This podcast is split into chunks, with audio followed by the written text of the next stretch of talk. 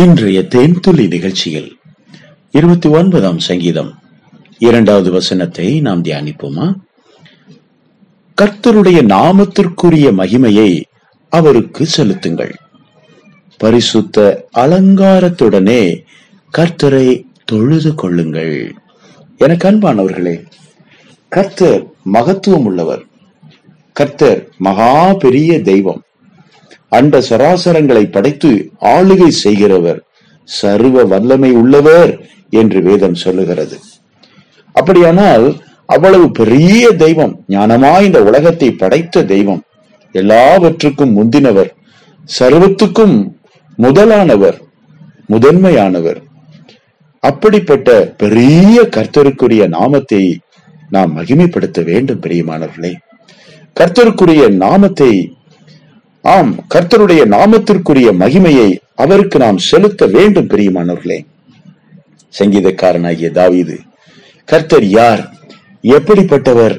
எவ்வளவு வல்லமை உள்ளவர் எவ்வளவு மகா பெரிய தெய்வம் என்பதை விளக்கி சொல்லுகிறார். அவருடைய சத்தத்தை பற்றி அவர் பேசுகிறார். த வாய்ஸ் ஆஃப் காட் தேவனுடைய சத்தம் தண்ணீர்களின் மேல் துணிக்கிறது. ஆம் ஒரு சமயம் ஆண்டவராகி இயேசு கிறிஸ்து தம்முடைய சகோதரர்களை அக்கறைக்கு போகும்படிக்கு படவிலை ஏறி அனுப்பிவிட்டு ஒரு உயர்ந்த மலையின் மேல் அவர் உட்கார்ந்து ஜெபம் செய்து கொண்டிருந்தார். விடியற்காலை நேரம்.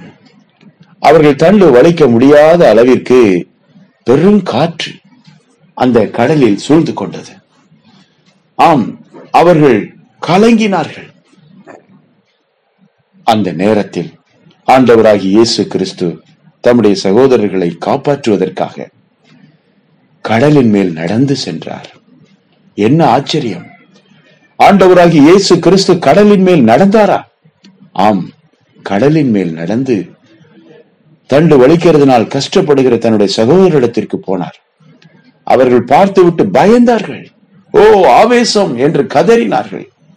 அப்பொழுது ஆண்டவராகி இயேசு கிறிஸ்து நான் தான் பயப்படாதிருங்கள். என்று அவர்களை தைரியப்படுத்தினார். முதன்மையான பேதுரு ஆனால் நானும் உம்மிடத்திற்கு வர வேண்டும் என்று கேட்டான்.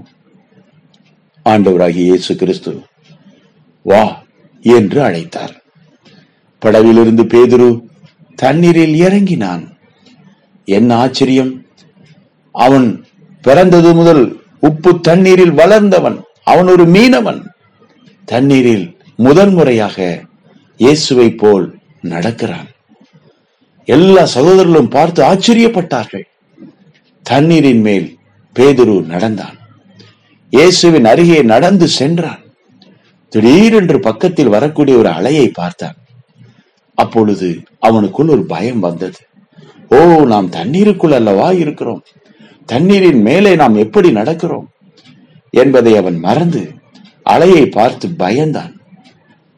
அதே நேரத்தில் அந்த தண்ணீருக்குள் அவன் மூழ்க ஆரம்பித்தான். பயம் அவனை மூழ்கடித்தது.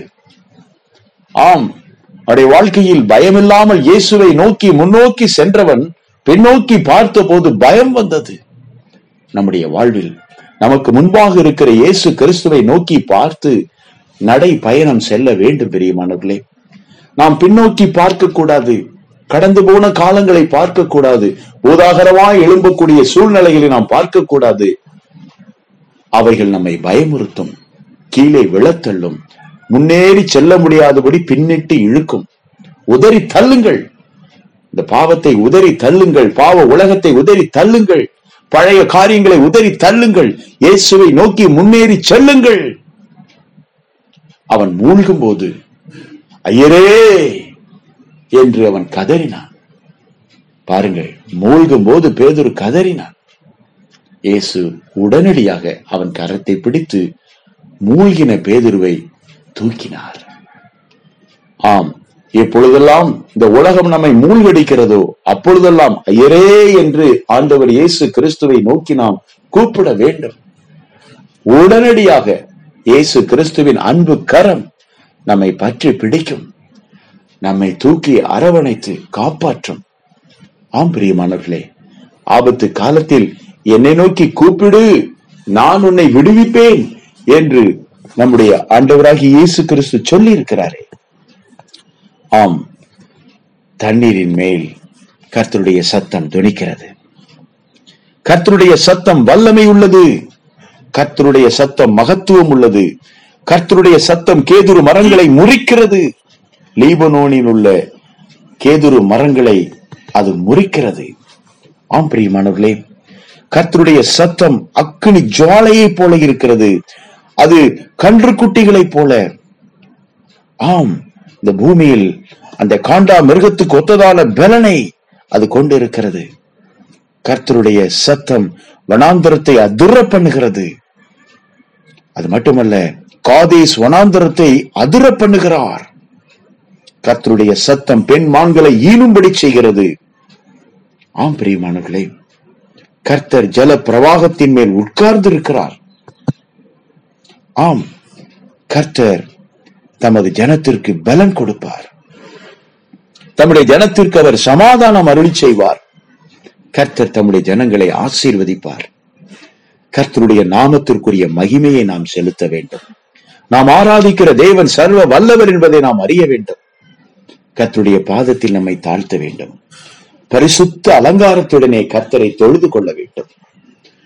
ஆண்டவராகிய இயேசு கிறிஸ்துவினுடைய அன்பு கரம் உங்களை ஆசீர்வதிப்பதாக காப்பாற்றுவதாக இயேசுவின் நாமத்தில் மனத்தாழ்மையோடு வேண்டிக் கொள்ளுகிறோம்.